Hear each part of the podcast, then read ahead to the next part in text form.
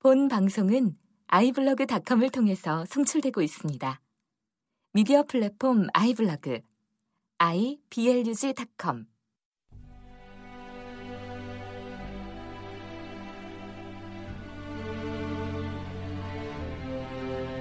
주권방송 시대의징표입니다. 제가 그 안중근 의사를 이 방송에서 다루기 위해서 여러 자료를 준비하다가 그 역사 보건 신문이라는 음, 그 인터넷 신문을 우연히 알게 되었습니다. 그 신문의 기사 내용을 소개하면서 오늘 이 시대의 징표를 시작해 볼까 합니다. 우리나라에서 일반적으로 우익이라고 부르는 세력은 전혀 우익이 아니다. 일본의 우익, 나치의 우익, 프랑스나 영국의 우익, 러시아 우익 등과 같이 우익이란 민족주의자들을 말하는 데 비해 대한민국의 자칭 우익들은 반대로 일제 식민지 시기에 민족의 적인 일본 정부에 협조하고 기생해온 자들이다. 한국의 대표적 우익 정치인으로는 김구 선생, 안창호, 장준하 선생 등을 예로 들 수 있다. 친일파 가짜 우익들이 진짜 우익 세력인 김구와 장준하 선생을 암살하였다. 친일파 청산에 앞장섰던 민족주의자들이 진정한 우익이다. 민족주의자들을 처단하고 친일파로 살던 자들은 보수 우익이 될 수 없다. 지금 대한민국에서 보수 우익이라는 자들은 우익의 탈을 쓴 가짜 수구 이익 집단입니다. 자칭 보수 우익이라는 자들은 이념의 기준도 없는 그냥 자신들의 이익을 위해서 모인 집단일 뿐입니다. 우익도 아니고 보수 세력도 아닌 것들이 대한민국 국가 안보를 지키는 정통 애국 세력으로 둔갑하여 호들갑을 떨고 있으니 진짜 우익이신 김구와 장준하 선생님이 하늘에서 통곡하고 계실 것입니다. 오늘도 안중근의 눈으로 바라본 우리 시대를 말씀하면서 함께 안중근을 중심으로 대화를 나눌 분들을 소개하겠습니다. 저는 신송욱입니다. 예, 저 광주교구의 최민석 신부입니다. 신운용입니다. 예, 한국정치연구소의 이원영입니다. 뉴 라이트 집단이 안중근 의사를 테러리스트라고 했다면 한국의 침략자 이토 히로부미는 그들에게 구국의 영웅이 되는 것입니다. 이 또 히로부미는 울산 늑약을 주도한 인물이고 또 직접 초대 통감의 자리를 차지해서 한국 침략 정책을 실행한 인물입니다. 그런데 안중근을 불순분자 또는 테러리스트로 본 뉴라이트 또 지금의 새누리당 세력들에게 이또 히로부미는 존경하는 인물로 보았다는 뜻이 아닌가. 그래서 이또 히로부미가 한국민들에게 저지른 치욕스러운 침략 범죄 그리고 식민지 지배에 대해서 우리를 좀 함께 좀 알아보고 또 잘 모르는 분들이 많을 것 같아서 우리 신운용 그 선생님께서 한번 이또비는 누구인가 또 왜 안중근 의사가 하얼빈에서 이또 히로를 이또 히로를 처단할 수밖에 없었는가 그 부분을 좀 어, 말씀을 좀 해줬으면 고맙겠습니다. 예, 요즘 그 일본에서 그 우익이 뭐 본격적으로 뭐 등장하고 우경화 됐다 일본 사회를 그렇게 언론에서 얘기하고 있죠.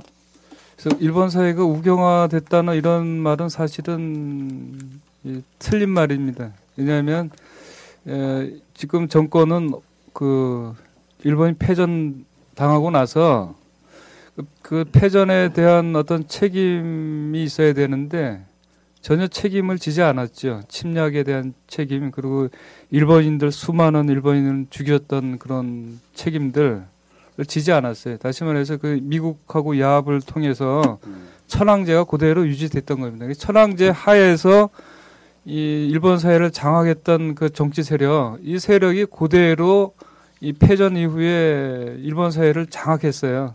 그러니까 그 세력이 지금까지는 계속 이제 이어져 왔고 이제 다만 이제 중국의 부상 그리고 일본 사회 여러 가지 내부적인 모순 이런 관계로 해서 이제 다시 이 100년 전에 이제 일본의 메이지 유신 때처럼 이 새롭게 그들이 이제 자기네들의 어떤 이익을 지키기 위해서 본격적으로 나선 것이죠. 이런 문제가 이제 구체적으로 표현된 것이 바로 이제 아베의 야스쿠니 신사 참배로 이제 드러나는 거고 안중근 의사에 대해서 테러리스트 어떤 범법자라고 하는 이런 표현에서 또 그대로 드러나는 것이고 또 이 일본군 위안부 문제에 대해서도 뭐 고노다마를 새롭게 뭐 검토하겠다.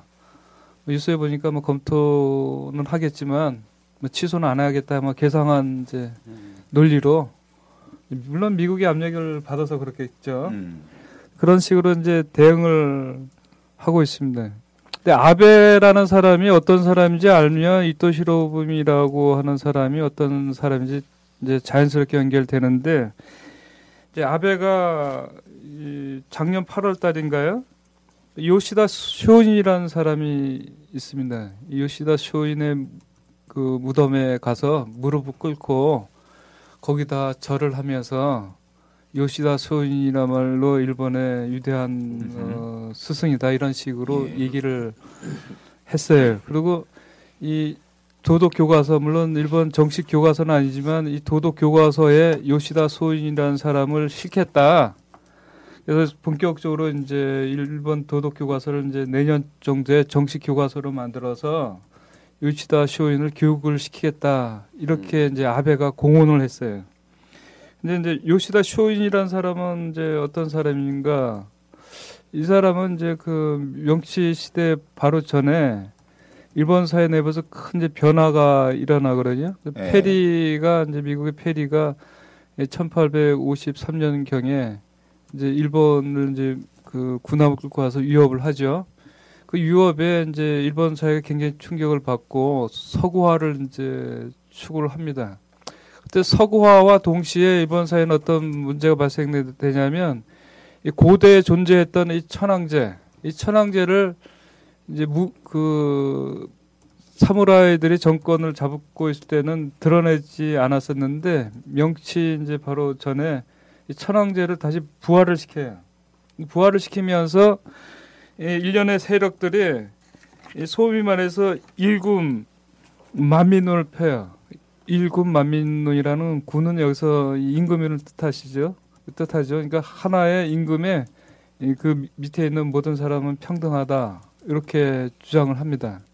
다시 말해서 이제 천황을 이제 본격적으로 신격화 시키면서 일본 사회를 재편성을 하죠.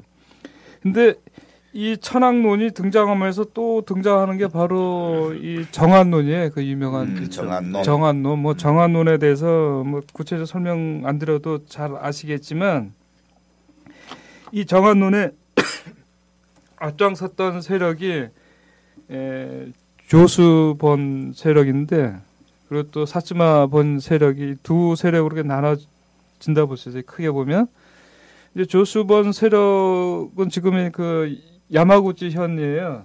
야마구치 현 출신이 바로 아베입니다. 음. 그러니까 그 아베의 뭐 잘 아시겠지만 외조부가 기시 노부스케죠 그 수상을 했던 예, 예. 예, 일본 패전되고 이후에 그다음에 그 또 작은 외할아버지가 사토에이 사쿠고 그 고조부가 또 오시마 요, 요시마사라는 사람인데 이들이 전부 다 다 이 정한론자들이고 음. 천황주의자들이에요. 그러니까 아베는 그런 이 가정 환경 속에서 에, 살았고 따라서 그 자기 역사를 반성한다는 거는 자기 조상들에 대한 총체적인 부정을 할 수밖에 없는 거죠. 그러니까 부정을 할 수도 없고 어, 오히려 그를 이제 적극적으로 선전하면서 그런 일본 사회가 명치 2로부터 이제 조선을 지배하고 중국을 침략했던 그런 일본의 역사가 위대하다. 음. 이거야말로 일본 야마토 정신의 표출이다. 음. 그런 영광된 역사를 우리는 다시 찾아야 된다. 음. 이렇게 역사를 이제 왜곡하면서 음. 본격적으로 이제 일본인들한테 그걸 가르치겠다는 거예요. 예, 예. 그럼 뭐를 의미하냐면 우리는 조선을 침략한 거 아니다. 조선을 도와서 조선에 철도도 놔주고 병원도 놔, 그 만들어주고 조선인들을 교육시키고 야만에서 문명의 에, 세상으로. 세상으로 만들었다. 음, 이렇게 이제 교육을 시키겠다는 거예요. 그래야지만 이제 자기네들 정권의 정당성을 확보할 수 있겠죠. 근데 그러한 이제 문제의 핵심을 이토시로 무미가 던져주고 있다. 그래서 다시 말해서 이토 시로 무미라는 거는 이 아베와 직접적인 관계가 있고 아베의 정치적 성향 또 정치관이라는 건 이토 시로 무미의 정치적 성향, 정치관을 그대로 계승하고 음. 있다. 이렇게 보시면 간단 명료한 거예요. 다시 말해서 지금의 에, 이토 시로 무미는 아- 아베이다. 음, 이렇게 현대판 아베. 예, 예, 현대판, 아, 현대판 이토- 무미. 그렇죠. 그러면 간단 명료하죠. 네, 뭐 그렇죠. 우리 우리의 그 시각이라는 거는 일본 사회를 해석하는 방법은 간단 명료한 거예요. 그러니까 예. 아주 그 핵심적인 포인트인데 그러니까 우리의 그 일제 침탈 상황이 지금 다시 새로운 방식으로 지금 시작되고 있는 흐름 속에서 지금 뉴라이트의 등장과 맞물려 있다 이렇게 볼 수 있겠네요. 아, 그건 당연하죠. 네, 그런 의미에서 그 뉴라이트에 관련해서 그 신우파 또는 신우익이라고 얘기되어지는데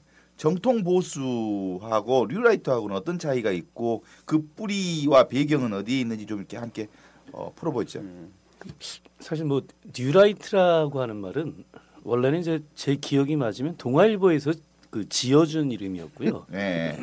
원래 이제 그 신자유주의 지식인 연대였든가 하여튼 뭐 이런 단체 처음 만들어지면서 그 1년에 이제 그런 단체들이 만들어질 때 언론에서 아 이런 흐름이 새로운 우익 운동이다. 그래서 뉴라이트 이렇게 이제 그 조를 이제 만들어졌었죠. 근데 이 뿌리를 보면은 그러니까 한 90년대까지 좀 거슬러 올라가게 될 텐데요. 그러니까 그 뉴라 지금 뉴라이트 운동을 하고 있다라고 지칭되는 상당수의 사람들, 그 특히 이제 그 이름이 나오는 사람 중에서. 상당수들은 70년대, 80년대 소위 그 군사 독재 시절에 민주화 운동을 했었던 사람들이 예. 좀 있습니다. 예. 그러니까 이게 왜 이렇게 됐냐면 그 한국 사회를 해석하는 문제에 있어서 70년대, 80년대에 상당히 많은 한국 사회 성격을 가지고 논쟁들이 있었는데요. 네. 그러니까 주로 이때 논쟁을 했던 기준들이 그 좌파 이론들이 많이 있었습니다. 네. 그 전에 해방 신학할 때도 말씀드렸던 종속 이론이라든가 예. 막시즘이라든가 이런 것을 기본으로 해석을 한 경향들이 있었는데 사실 종속 이론만 하더라도 한국 사회 발전이라고 하는 것을 기준으로 보면 좀 안 맞습니다. 네. 왜냐하면 종속 이론 혹은 세계 체제론에서 보면 기본적으로 주변 아 반주변부의 국가들은 중심부의 수탈을 당해서 더욱 더그 주변부로 밀려나야 되는 상황인데 음, 그이 박정희 정권 때부터의 경제 개발 정책이라고 하는 게 물론 빛과 그림자가 다 있습니다만 외형상으로 보면 주변부에 있던 한국 사회가 반주변부로 올라가는 것처럼 보이는 게 사실이었거든요. 그러니까 이러다 보니까 도대체 이런 한국의 발전을 어떻게 해석을 해야 될 것인가 하는 그, 그 학문적 그 논쟁에서 여러 가지 논쟁이 있다가 그 90년대로 들어오면서 제도주의 경제학자들에 의해서 새로운 그 해석이 등장을 하기 시작합니다. 즉 한국 사회의 발전에서 굉장히 중요했던 것이 관료제도라든가 음. 뭐 이런 식의 여러 가지 제도의 문제 가로 인해서 이제 굉장히 중요한 발전을 이룰 수 있었다라고 하는 해석이 나오고 그렇다면 이 제도의 본류가 어디냐라고 따져 올라갔을 때 그 제도의 본류를 결국 그 일제 그 식민지 시대에 이식된 이 제도로 이렇게 본다는 것이죠. 자, 이렇게 해석을 하다 보니까 그렇다면 식민지 시대라고 했던 이 시기는 한국 사회 입장에서 봤을 때 향후에 근대적인 제도와 그, 그 눈부신 발전을 했던 현재의 현행 제도의 원형이 그- 그것이다 이렇게 되는 거 아닙니까? 즉 원, 원형으로 보는 그렇죠. 거죠. 그렇게 되면 결국 일제 식민지로 인해서 한국 사회가 발전하게 됐다. 이렇게 그 모든 얘기를 다 축약해서 한 문장으로 쓰게 되면 이렇게 해석이 돼 버리게 되죠. 근데 이 재밌는 것은 이 주장을 하게 됐던 분들이 그 지금은 명예 아, 저 그 퇴직하셨죠 서울대 경제학과의 안병식 교수라고 하는 분이 계신데 예, 이분이 원래 주장했던 것이 식민지 반봉건 사회론이었습니다. 예, 예. 그러니까 80년대 현재 대한민국 사회는 그러니까 과거에 그 여기서 얘기한 식민지는 과거에는 이제 일본이었지만 그, 그 식민지의 본국이 지금은 미국이라고 하는 이야기 말씀이었고요. 그러니까 이러한 식민지를 겪고 있는 나라는 정상적 발전을 할 수 없기 때문에 봉건제 자체가 완전히 철폐가 안 되고 그래서 이제 그러나 그렇다고 완전히 또 봉건제에 머무르는 것도 아니고 해서 반봉건이다라고 하는 걸 주장하셨던 분이었습니다. 그런데 이 주장 자체가 그 식민지라고 하는 부분은 잘 모르겠습니다만 뭐 학문적으로도 신식민지라고 하는 주장들이 많이 있으니까요. 근데 반봉건이라고 하는 부분에 가서는 정말 좀 잘 맞지 않는 측면들이 있었죠. 해석이 좀 과도하게 되거나. 그러니까 이런 부분들이에 대한 성찰이 결국 다시 아까 말씀드렸던 제도주의 경제학과 만나게 되면서 결국 식민지 근대화론으로 이렇게 정리가 되는 과정이 뭐 객관적으로 이런 이것을 뭐 사상적 전향이다 이렇게까지 말씀하는 분들도 계시지만 근데 이 안병식 교수의 제자가 또 역시 서울대 경제학과의 그 낙성대 연구소라고 하는데 소장을 맡고 있는 이영훈 교수님입니다. 음. 그러니까 식민지 근대화론 이런 얘기를 하면은 계속 나오는 이름이 거론되는 이분들이죠. 그런데 문제는 초기에는 이것이 학문적 논쟁과 성찰의 과정이었는데 이것이 바로 아까 말씀드렸던 뉴라이트라고 하는 정치 운동과 결합이 됩니다. 그러면서 학문적 성찰이라고 하는 것, 이 한 이것에 대한 것이 계속 더 깊이 심화되고 학문으로 승화되어 가는 과- 과정보다는 그러니까 새로운 정치 운동으로서의 우익 운동, 우파 운동으로서 바뀌게 됩니다. 성격이 사실상.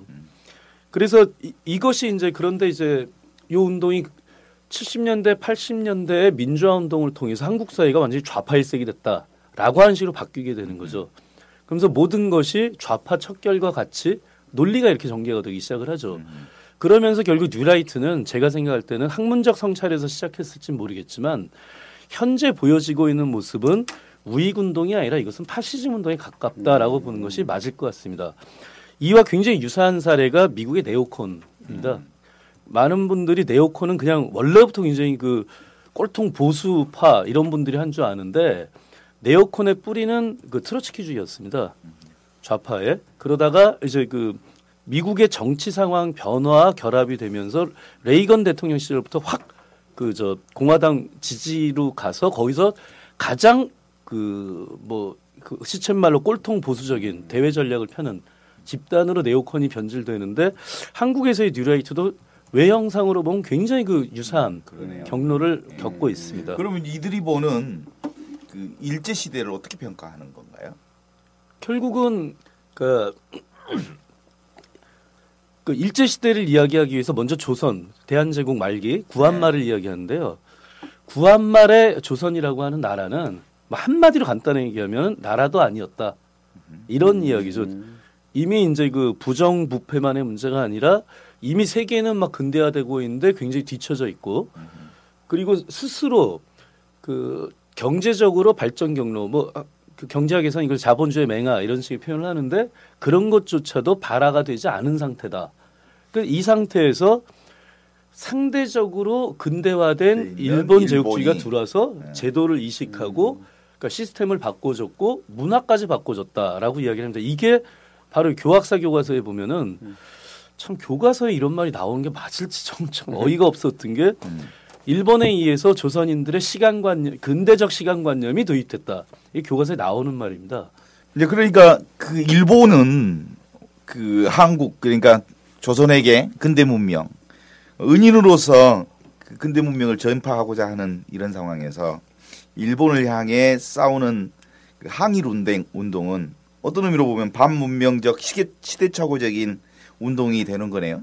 그렇죠. 그렇게 되니까 이것은 정상적인 행위가 아닌 아주 극소수의 아주 일탈적 행위로 치부하게 되고 그러니까 극소수의 일탈적 행위로 치부하게 돼야 제 지난 시간에도 말씀드렸지만 그 테러리스트 뭐 이런 식의 말을 하게 되는 거죠. 이렇게 치부하게 되니까 지난 시간에도 말씀드린 것처럼 테러리즘이라고 하는 것은 정상적인 정치 활동이나 군사 행동으로 보는 것이 아니라 일탈적인 것으로 보니까 안중근 이사도 이렇게 봤을 때 아 여기 이 사람은 그냥 테러리스트다 예. 이렇게 주장을 하게 되는 거죠. 뒤집으면 친일은 그 전근대성과 근대성 사이에서 어쩔 수 없이 그 적극적으로 근대성을 선택한 충분히 이해하고도 남을 만한 사람들이다. 그렇죠. 이런 논리가 되는- 되는 거죠. 예. 예.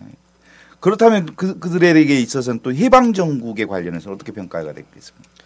그러니까 그 먼저 이제 그 이 그 일제가 우리를 침략하고 그 있었던 이 시기에 대해서조차도 사실은 이제 그 간단하게 반론을 하나를 핀다면 자 그럼 일본이 철도를 놔줬고 음. 뭐 그 이건 사실이죠. 예. 사실인데 뒤집어서 질문을 한번 한다면 만약 그 철도를 도로 걷어갔다면 그러니까 철도를 사용할 수 없게 됐다면 뉴라이트의 논리에 따르면 이 대한제국 혹은 조선 우리 민중들이 굉장히 그 손해를 봐야 되는 상황이 되겠죠. 정말 일본이 우리를 저기 그 근대화를 시켜준 것이라면 근데 간단하게 얘기하면 당시에 만약 철도가 스톱이 됐다면 가장 피해를 보는 거는 우리 조선의 민중들이 아니고요. 일제 자신입니다. 왜냐하면 이 철도 자체의 역할이 식민지에서의 자원을 일본으로 실어 나르고 이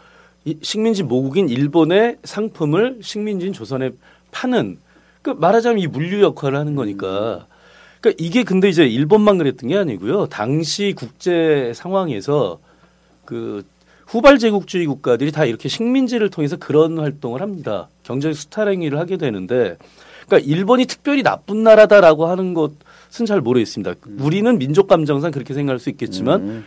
당시 제국주의 국가들이 대부분 동일한 패턴을 보였다는 거죠. 그런데 재밌는 것은 프랑스에서는 어떤 사람들도 아까 그 독일이 프랑스를 뭐 침략하고 했을 때 아, 프랑스를 독일이 근대화 시켜 줬구나. 라고 생각하는 사람은 없다는 겁니다. 그렇지. 그리고 독일이 그렇게 주장하지도 않습니다.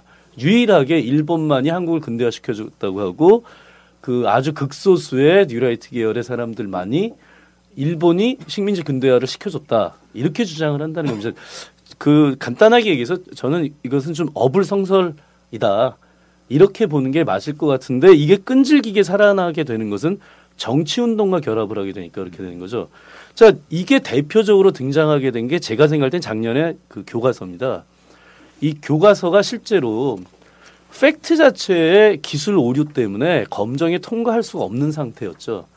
근데 이것이 무리하게 통과가 됐는데요. 그, 이 친일이라고 하는 것이 그대로 아까 신부님도 말씀해 주셨지만 연결이 된 것이 결국 한국의 사- 사회에서 이제 그 군사 독재 세력으로 연결이 되고 그 후예들의 그 후예로서의 정치 세력까지 이렇게 연결이 되는 현재 한국 상황을 반영해 준 것이 아닌가 싶습니다. 이렇게 봤을 때 뉴라이트에서는 당연히 해방 전국에서 가장 훌륭한 사람은 대한민국 정부를 수립한 초대 대통령 이승만이다. 음흠. 라고 주장을 할 수밖에 없게 되죠.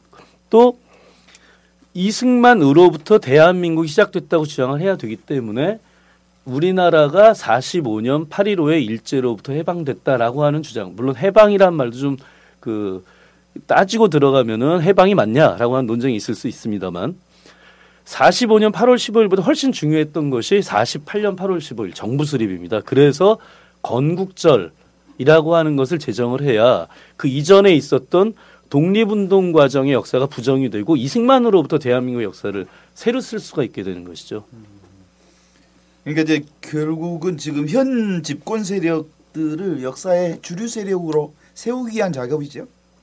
그런 그런 흐름에서 지금 역사 왜곡이 진행되고 있는 거고. 그렇다고 볼수 예, 있겠죠. 그런 틀에서 보면 그 그런 틀에서 이제 이승만을 이제 그 세우는 작업 중에 하나가 그 미국 정부로부터 임시정부 승인을 얻어낸 사람. 그리고 해방 후 건국 과정 자체를 자유민주주의를 확고한 신념 체제로 그 임시정부를 수립해내는데 아주 중요한 역할을 했는데 그 의미라고 하는 게 결국은 2차 대전 이후에 유라시아 전체가 대부분 공산주의와 국제 세력 그 공산주의 국제 세력으로부터 공세된 상황인데 한국 남한 정부만 그 공세를 방어한 아주 역사적인 아주 중요한 인물로 부각시키고 그런 대한민국의 기틀 위에서 자유민주 시장주의 체제를 어느 누구보다도 그 앞서서 그 구체화시켜낸 아, 대한민국의 국부로 이제 세우고 싶어하는 그들의 이제 속셈이 그 안에 들어있는 거란 말이죠. 그런 의미에서 보면 그 정 반대편에 있는 사람이 이제 김구가 되는 거죠. 김구는 48년 그 남한만의 단독 승부를 수립하는데 반대하고 북한에 가서 통일 정부 수립을 위해서 그 협상을 벌이다가 실패한 인물이고 그런 의미에서 그는 결국 그 공상적인 민족주의자 또는 시대착오적인 인물 이렇게 이제 폄하되면서 결국은 자유민주주의 시장 체제를 근본적으로 역사의 이제 주류로 세우려고 하는 사람들의 이제 획책인 것 같은데 이런 흐름 속에서 이제 안중근의 당대의 비전들을 우리가 한번 읽어내면서 그 안중근의 비전 속에서 오늘의 지금 우리를 좀 이렇게 볼 수 있을 수 있을 것 같은데 어떻습니까? 볼 수 있죠. 그 봐야 되고요. 네, 이 선생님이 아주 굉장히 중요한 말씀을 하시는데 식민지 근대화론 이것이 이제 요즘에 그 굉장히 유행을 하고 있죠. 그 걱정도 스럽지만 저는 보다 좀 본질적인 문제를 좀 생각해 봤으면 좋겠어요. 왜 식민지 근대화론이라고 하는 말도 안 되는 뭐 이론도 아니죠. 주장이 음. 한국 사회에 하나의 문제거리에 등장했느냐 이유가 뭘까 이게 도대체 단순하게 뭐 어떤 정권이 세력이 자기네들 이익을 위해서 그런 뭐 말도 안 되는 행동을 하고 있는 건지 아니면 본질적으로 한국 사회가 갖고 있는 한계성의 문제인지 좀 생각해 볼 필요가 있다 생각해요. 예컨대 이런 거지 한국 사회에서 도대체 학문이라는 것이 존재하느냐? 예. 학문이라고 존재할 때 학문이라는 건 어떤 의미를 가져야 되느냐. 학문이라는 거는 뭐 제 시각으로선 자기의 문제를 자기 눈으로 보는 거죠. 그 자기 눈으로 어떻게 현상을 해석하고 그 해석된 현상을 어떤 방법을 통해서 해결할 것인가. 이게 바로 학문인데 한국 사회에서 이 우리가 하고 있는 학문은 거의 뭐 100%라고 해도 돼요. 미국 학문입니다. 미국 학문. 미국 학문에 우리는 철저하게 세뇌를 당하고 있는 거죠. 미국 학문에. 그래 미국 주류의 음, 네, 그렇죠. 학자들이. 그래서 미국에 유학을 안 가면 그 뭐 사학과나 음. 아니면 뭐 뭐그 문학과나 아니면 뭐그 한국 음악하는 국악하는 분들이거나 이런 분들 아니면 대학에서 교수가 된다는 거는 굉장히 힘든 일이죠. 근데 이런 문제가 결국은 이제 그 식민지 근대화론을 미국 사람들이 부정하고 있느냐 그건 아니에요. uh-huh. 미국도 그는 철저히 그렇게 주장을 하고 그는 뭐 제국주의하고 관계가 있으니까 또 그런 문제가 또 일본의 그 주장들 제국주의적인 주장 속에서 어, 일본이 그걸 포기한 건 아니거든요. 그러니까 이 일본의 학문에 세뇌 당한 사람들, 미국의 학문에 세뇌 당한 사람들 이들이 한국 사회의 주류를 형성하고 있다는 이 현실 이게 더 크나큰 문제죠. 그럼. 그러니까 주체적으로 우리 역사를 보지 못하고 있는 이 문제성, 이 문제성에 있어서 이 안중근 의사는 어떻게 인식을 했을까? 음흠. 당시에도 이제 많은 일본의 이론이 막 들어오거든요. 그래서 많은 지식인들이 소위 말해서 식민지 근대화론에 입각해서 어, 일본의 그 침략성에 제대로 대응을 하지 못하는 양상을 보여요. 그 세뇌 당하는 거지 많은 사람들이. 근데 안중근 의사는 거기에 비해서 이렇게 생각을 하는 거예요. 문명이란 무엇인가 안중근 의사가 동양 평화론에서 정의를 해요. 문명이라는 게 무엇인가. 도대체 문명이라는 게 뭘까요, 이게? 그때 문명이라는 거는 소위 말해서 이 개화죠, 개화. 그렇죠. 서구화죠, 서구 서구의 그 학문 이외 모든 것을 이제 음. 받아들여서 서구 사회로 이제 만드는 것이 그것이 바로 문명이라고 이렇게 생각했던 것이요. 그리고 일본인들이 뭐 후쿠자 육기치 같은 그런 이 극우 성향의 사람들이 조선인들한테 이렇게 너네들은 야만족이다 야만족 야만 국가인데 일본처럼 문명이 앞선 나라가 너네들을 우리가 구원해주겠다. 음흠. 그러니까 받아들여라. 응? 우리가 시킨 대로 하면 너네들은 야만국에서 문명국으로 갈 수 있다. 이것이 이 일본인들이 주장했던 문명론이었어요. 거기에 대해서 안중근은 정면으로 이제 비판을 하는 겁니다. 문명이란 그런 게 아니다. 문명이란 건. 문명이란 거는 이 물질 문명에 의해서 기계를 만들고 비행기를 만들고 전투함을 만들고 이런 것이 문명이 아니다. 전쟁을 위해서 이 과학을 발전시키는 그런 문명이 아니다. 그는 야망이다. 야만. 그야말로 야만이다 말이에요. 야만. 사람을 죽이기 위해서 존재하는 과학은 야만이라 이렇게 주장하는 거예요. 안중근은. 그건 도대체 문명이라는 무엇인가? 안중근의 말에 따르면 도덕성의 회복인 거예요. 도덕성의 회복. 음. 그러니까 도덕성의 회복의 문제는 종교성이랑 관련이 있는 거죠. 그렇죠. 어. 예. 그러니까 하나님의 속성을 평화의 세계를 이루는 게 바로 문명이라 이렇게 생각하는 겁니다. 안중근 의사는. 그러니까 문명론에 대한 관점이 안중근 의사하고 그 당시에 그 식민지 근대화론자들하고 제국주의자들하고 전혀 다른 거예요. 그 그렇죠. 러니까 음. 안중근 의사는 이런 식민지 근대화론자들하고 대결할 수밖에 없어요. 그 그런 구체적인 양상이 바로 재판을 통해서 드러나는 겁니다. 음흠. 미조부지라는 검찰관이 안중근 의사한테 이렇게 협박을 하는 거예요. 너 이토시로부미를 죽였는데 음흠. 잘못됐다. 이유는 일본이 피를 흘리면서 예? 그 세금을 조선에 투입해서 이 그야말로 이 병원도 만들어주고 학교도 만들어주고 철도도 놓아주고 야만적인 조선을 드디어 문명의 세계로 이끌었는데 그런데 가장 앞장서고 희생한 분이 이토시로부미입니다. 음. 이토시로부미를 죽였다는 건 넌 반문명적인 인간이다 이렇게 음. 공격을 했던 거예요. 그럼 안중근이 어떻게 대답을 했겠습니까? 안중근에서 간단 명료한 거예요. 너네들이 침략을 하지 않았으면 우리는 더 발전했다. 음. 네. 우리는 우리가 발전이 너네보다 더딘 거는 니네들이 침략했기 때문이다. 왜냐? 명치 시절 그 유신 이후 이전에는 결코 너네들이 조선보다 발전한 문명을 가진 적이 없다 이렇게 주장하는 거예요. 명치 유신 이전에는 조선이 훨씬 앞섰다 말이죠. 음. 그런데 너네들이 침략해서 우리의 발전성을 막았다.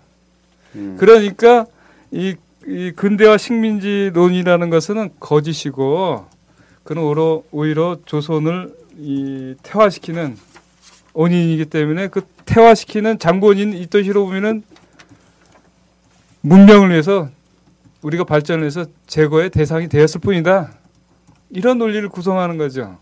그러니까 문명론이라고 하는 것은 결국 이제 그 물질 문명을 중심으로 보는 거고 그다음에 안중근이 보았던 그 도덕성이라고 하는 것은 인간의 양심을 근거로 해서 그 구체적으로 인간의 내면성을 중시 여기는 거라면 어, 근대화론이라고 하는 것은 외적 문명을 얘기하는 거죠. 사람이라고 하는 근본적으로 그 양심을 근거로 했을 때 비로소 그 금수 같지 않는 어, 인간으로서 그 품위를 유지하면서 살 수 있는 가장 지극히 어, 인간의 기본을 기초로 해서 어, 민족 운동을 시작했던 분으로 예, 볼 수 있겠죠. 네, 그래서 그, 그- 잠깐만, 예, 예. 제가 이제 여기서 좀 끼어들고 싶은데 음. 그 제가 과거에 그 안중근에 대해서 좀 이렇게 많이 공부하고 자료를 찾아보면서 보니까 이제 지금 우리 얘기의 그 일맥상통하는 부분을 정리해 볼 필요가 있었어요.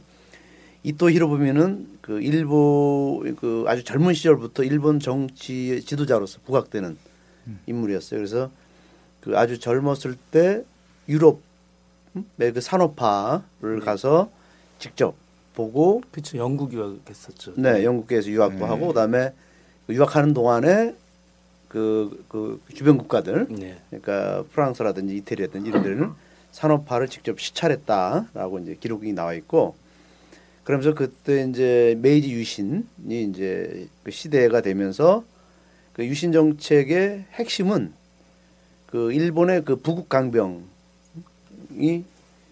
메이지 유신이 그렇죠. 예, 예, 추진했던 그렇죠. 정책들이었는데 그러니까 그들은 부국 경제적으로 어? 그렇게 유럽처럼 발전돼야 된다, 산업화돼야 된다.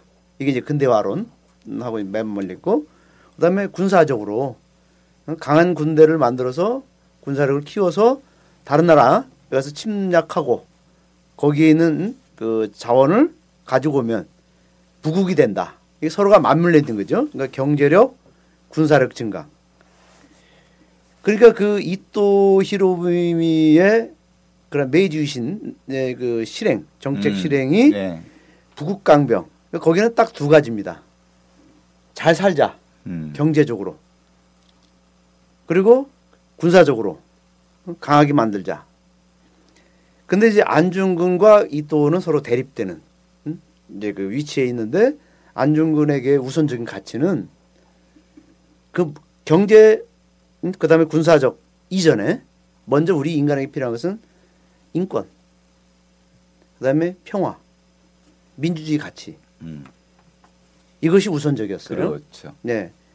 그러니까 이또 히로부미는 말하자면 제국주의적 그런 행동만을 일삼았다면 안중근 의사는 생명과 평화를 음. 중심으로 한 행동을 한 거죠.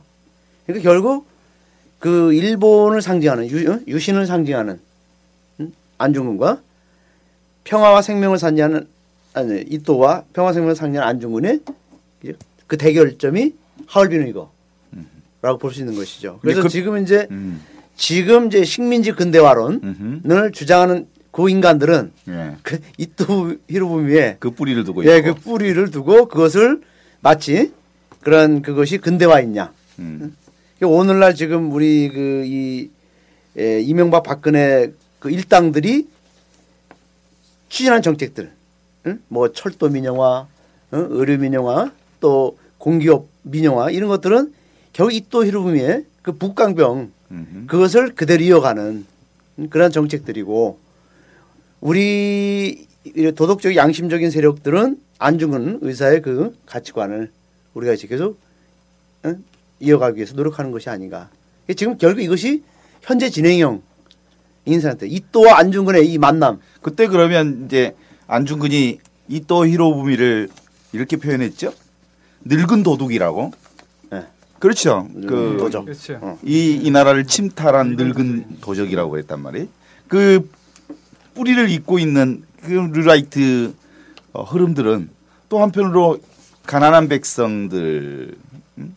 백성들이 실제로 신자유주의라고 하는 이 자본, 그러니까 교황님이 얘기하셨던 규제받지 않는 자본은 새로운 독재다라고 하는 이런 큰 독재 속에 자본 독재 속에 희생되어지는 백성 민중들을 민중들의 피와 그리고 그 삶을 담보로 한 그 늙은 도둑과 비교하면 무슨 도둑입니까? 이 삶을 온전히 침탈한 새로운 도둑이죠.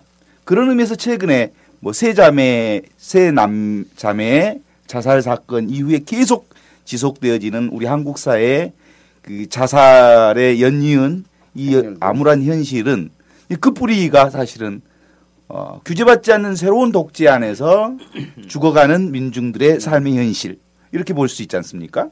그렇죠. 그래서 제가 좀 그래서 신부님 그렇게 말씀하시니까 좀 드릴 말씀이 정말 있는데 음. 아까 제가 이 한국 사회에서 학문의 문제성에 대해서 말씀드렸죠. 음.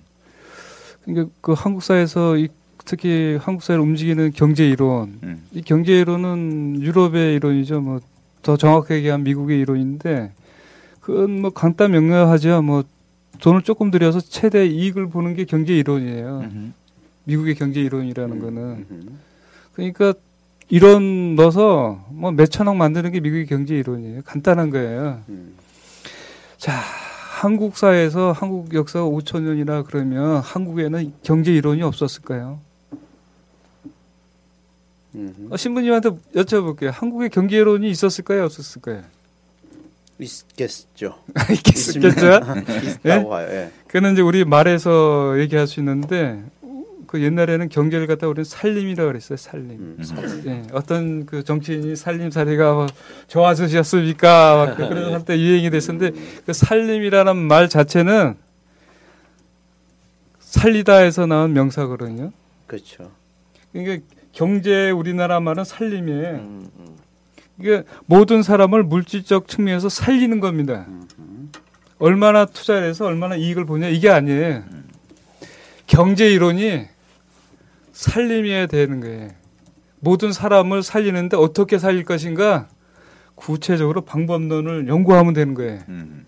그래서 소외된 사람들을 어떻게 살릴 것인가, 노동자를 어떻게 살릴 것인가, 대기업을 하는 그 오너들을 어떻게 살릴 것인가, 그 방법론을 연구하면 되는 거예요.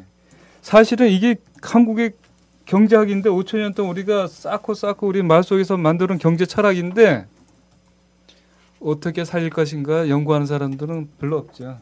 한국 사회에서 시- 경제학에서 그런 이론이 나와 있지도 않아요. 경제 철학이 없는 거예요, 한국에서는.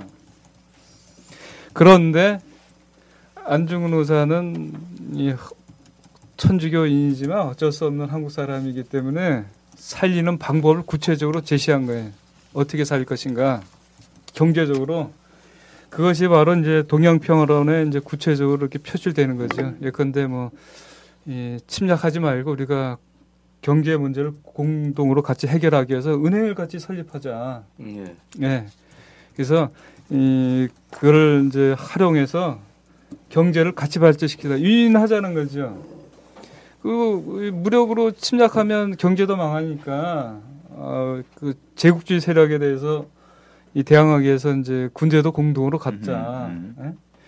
그리고 그런 체제를 확립하기 위해서 평화회의를 주최하자.